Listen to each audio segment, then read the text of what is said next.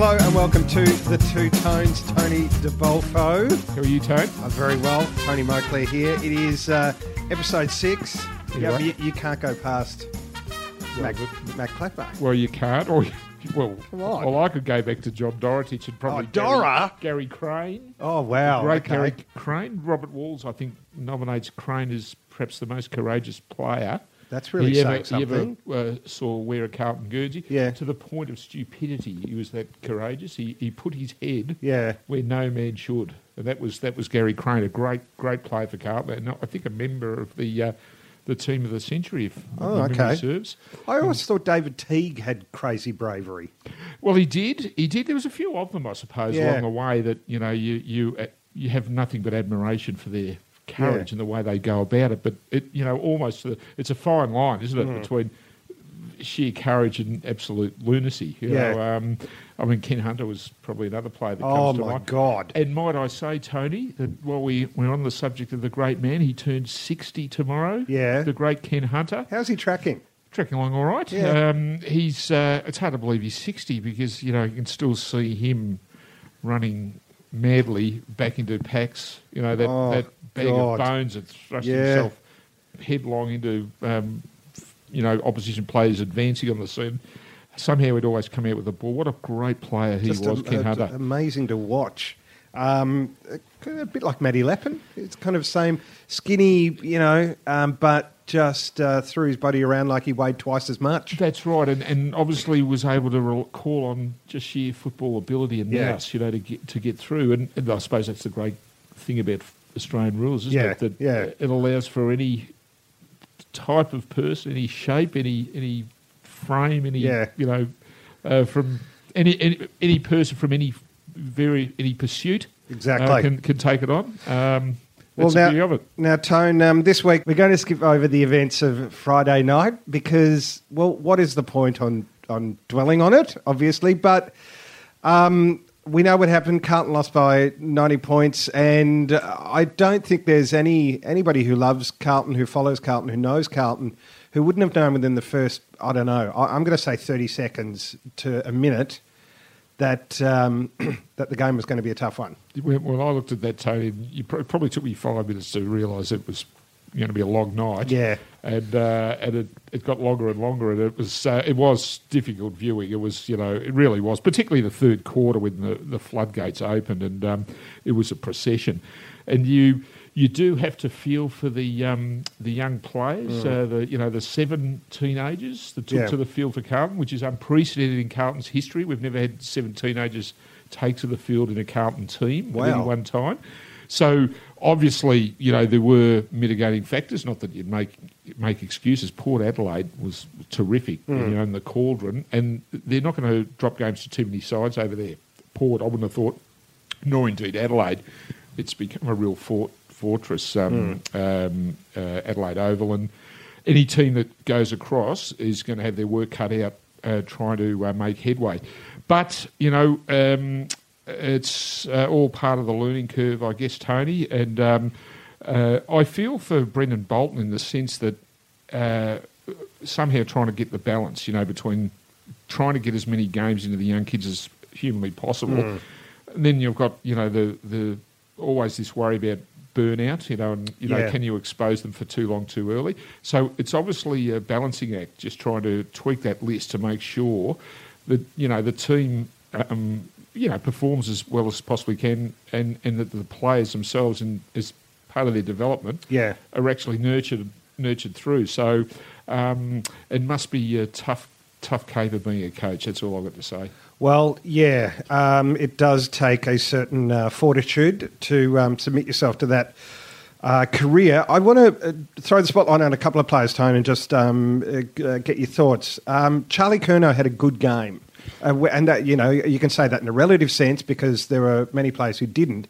But um, you know, we talk of green shirts all the time. Yes. His progress is exciting to watch. I, I think Charlie's pretty close to a maybe a breakout game or a, Yeah. or a pivotal match, and Yeah. I, I've said the same thing actually with um, with uh, Jarrod Pickett.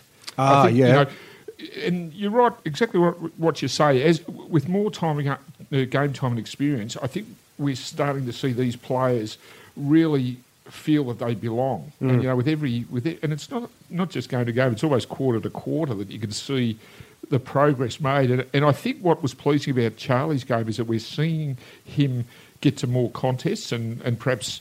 You know, position himself better, and uh, good to see Simon White going past the uh, the media centre here, Tone, as we speak. Always it- welcome. it's it's just good to see these players becoming, uh, you know, more um, part of the contest, I guess, you know, and, and, and making making an impression. And I think with every moment that goes past, we're going to see um, players like Charlie Curnow and, and Pickett make more of an impact. And uh, I, I think you're right. I, I, you know, Curnow's a, a very athletic player, a lovely mover, and uh, he's still in the young body, you know, and, and, you know, what is he?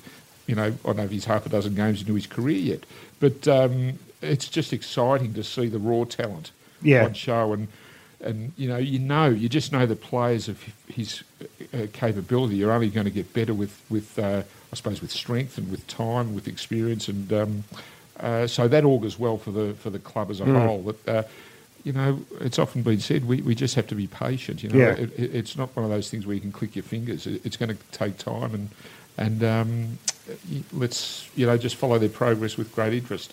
Well, you, you look at those players, at the senior players, you know, uh, Cruiser, uh, Murph, Gibbs, and then the younger players who we've talked about. There's another kind of strata of players, if you like, represented by Lachie Plowman, who's Yes. just been.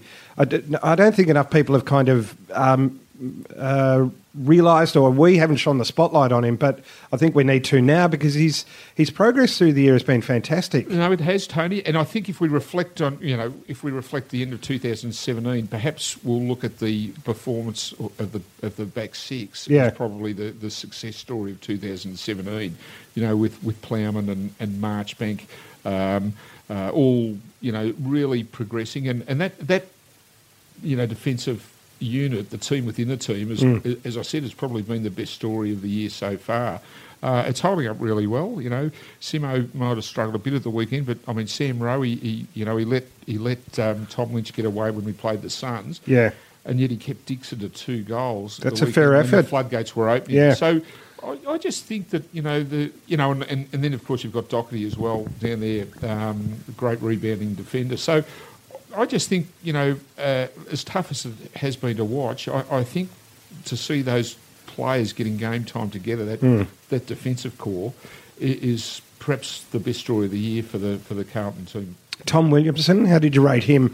Well, Tom Williamson's another- and you know, and as a prospect. Yeah, well, he's another player, you know, that I neglected to mention there, who's who they have used, you know, pushing back from defence in his uh, game so far. Um, a likely type, athletic player, lovely left foot kick and beautiful mover. And again, I think from day one, never looked out of place. You know, Yeah. just a player that was ready to ready to go, and uh, certainly looks like he belongs uh, at that level. And uh, again, that's. Uh, that is uh, that is our future. The likes of Williamson and uh, all those really really young players that um, are the ones that we hope stand up for us, not only as the season progresses, but in the years beyond. You know, when they really become match hardened and, and bona fide league footballers. Collingwood have the same problem that we did. Um, Collingwood have had this problem for a long time. It's um, accuracy of disposal, but goal kicking, Yes. set shots. Now, Yes. had we converted a lot more than we did, um, I'm not saying it would have changed the outcome, but um, it certainly would have given supporters a lot more heart, and we would have looked a, a lot more competitive. How do you rectify a problem that seems as deeply entrenched as poor set shot kicking? It's a great question, and I don't know that there's a simple answer because I know you know that the players do work hard at their uh, goal kicking practice. Yeah, but it's it's one thing to do it out here when there's you know not eighty thousand people screaming at you. It's a different ground and all that sort of thing. I mean, Yes. you, you, you put a player, as you say, in the cauldron or in the fortress, and then and then say, "Here, no pressure, Well, just well, well, convert." Well, you probably answered the, your own question Yeah. there in the sense that you know when you're thrown into the fortress like that, you're a young kid, and I'm just saying it's not this isn't unique to the, the young players at all.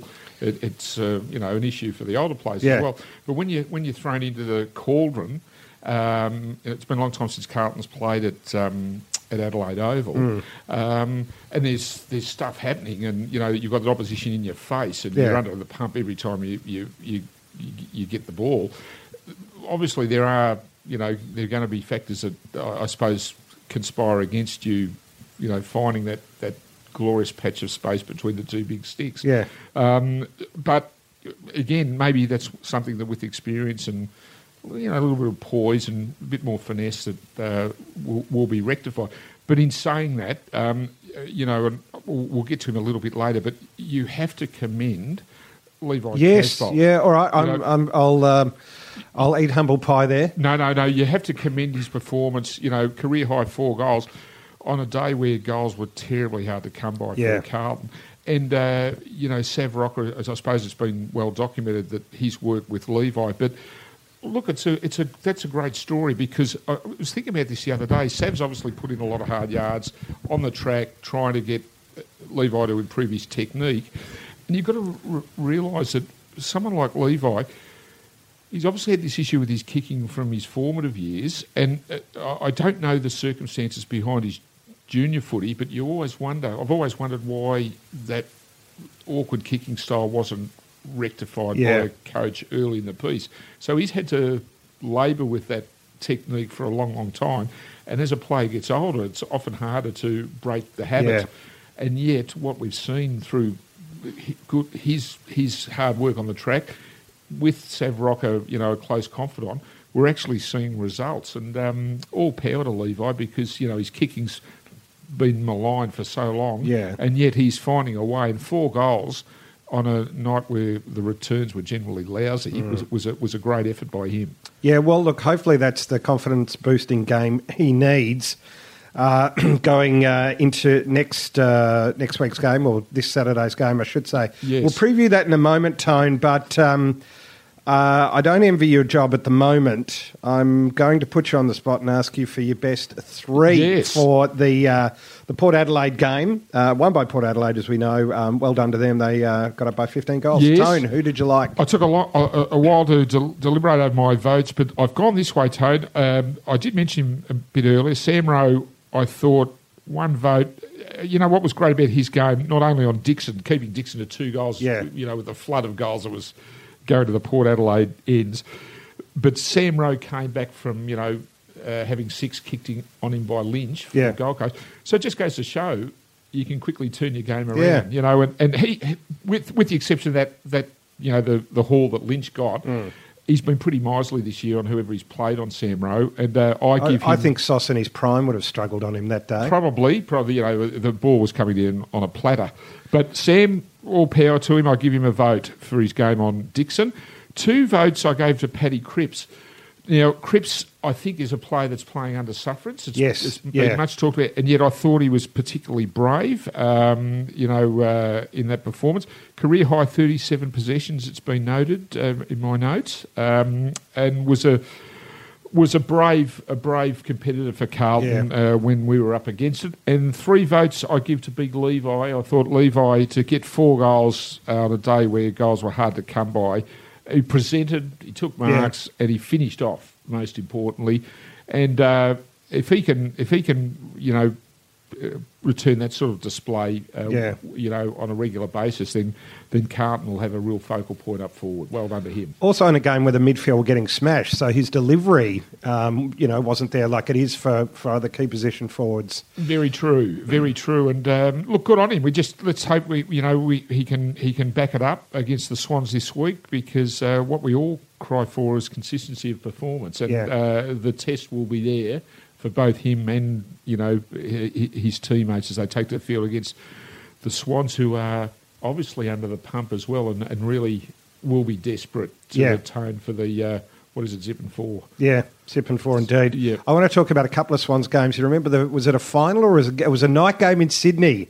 Remember, uh, and we we were basically given accommodation, I think, on the outskirts of Wagga Wagga, Oh, yeah. and the team had to walk in. I know I've mentioned that a few times, but it was just the Yes. the, the optics of that of the team having Yes. to make their way, uh, led by Chris Judd. It was. Uh, Was that the game? was a- the it was a rainy night. That- Yes, that- and when, yeah. when Judd basically turned the game on Yeah, its ear. yeah. In that third quarter, I don't could have I'll- won it. Oh, I don't think I'll ever forget that performance in Sydney. Interestingly enough, Tone, the last time I've been delving into the uh, the you know the sepia faded record books this week, and the last time that Carlton met the Swans on the MCG was the 1986 qualifying final. Really? And uh, very interesting game. Carlton got up, I think, by 16 points. Was that a- the Swans or South Melbourne at uh, that it stage? still the Swans. they It was w- still the Swans. Right, okay. So Stephen Kernahan uh, kicked five in his first final for Carlton yeah, that year. As you do. Doull lined up on Warwick Capper. Really? Uh, in, in what was his last year. And Mark Maclure was in his last year also. Yeah. And uh, G. Williams uh, was swanning around for the for the Bloods. And I've seen fo- footage of this, Tone. Yeah. I hasten to say that the Diesel always look more becoming in dark navy. Indeed. Um, but it was a, it was an amazing amazing uh, game. Uh, that set, seven goal second quarter effectively sealed the deal for the Blues. And the birthday boy tomorrow, Ken Hunter, kicked four in that game also. Yeah. Uh, was reported for striking uh, Rod Carter. Carter was uh, giving him grief, Yeah. you know, uh, watching all the guys kick on him. Uh, Ken, I hasten to add, was duly cleared of that. Of charge. course he was. Um, so it was that was the last time that the two teams met on the paddock that grew. So 33 years ago, it's hard to believe. Yeah. All right. Well, look. Okay. So there's there's obviously a bit of history to it uh, for a team with the uh, I don't know the big guns that they have. You know, Tippett, Buddy, obviously, and, and and then the rest. Wh- What do you put Sydney's uh, poor start to the year down to, Tone? Look, look, it's it's hard to know. Uh, you know, I'm not close to them. I, I, I've seen a little bit of the Swans playing. Um, well, hard to, hard to know exactly or to pinpoint what's been going wrong. You know, maybe the maybe just generally the you know the game plans fallen away for whatever reason. Sydney, I suppose, you know, having been up there for so long, are very much the hunted. Yeah. So every time they run out, you know, it's fair to say opposition teams really get themselves up for the challenge. Yeah. Um, look, at, I, I couldn't honestly say what's gone wrong with with uh, Sydney. In saying that, um, I just hope that our boys are up for the challenge because, as I said earlier, Sydney are desperate to attain. Yeah. This is uh, this is um, you know borderline stuff now for the Swans. You know, Yeah. who, would- who would have conceivably expected to play finals this year. So it's um, getting a little late in the day. You know, the Swans are obviously having to make statement, but we need not worry about them. We need to worry about ourselves, and, and just let's hope after the disappointment of of uh, the city of churches. That we can turn it around in a hurry and, and show some fight against um, a, a bona fide contender. Okay. Well, those two players I mentioned, assuming they're fit and they're playing. Um, uh, how do we take? Because Buddy's just absolutely lethal when he's on the tear. So how do you?